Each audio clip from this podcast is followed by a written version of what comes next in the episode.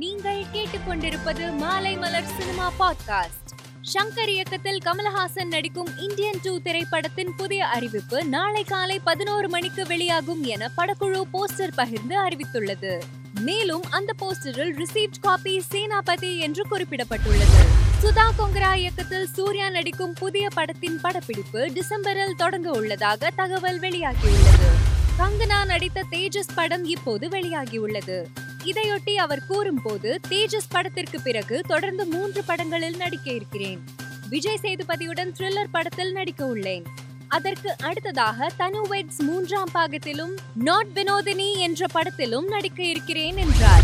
விக்ரமனின் மனைவி ஜெயபிரபா தவறான அறுவை சிகிச்சையால் தன் கால்களை கூட அசைக்க முடியாமல் படுத்த படுக்கையாக உள்ளார். சொத்துக்களை விற்றுதான் மருத்துவ செலவை பார்ப்பதாக விக்ரமன் மனைவி மிகுந்த வேதனையுடன் தெரிவித்துள்ளார். மேலும் செய்திகளை தெரிந்து கொள்ள மாலை மலர் டாட் காமை பாருங்கள்.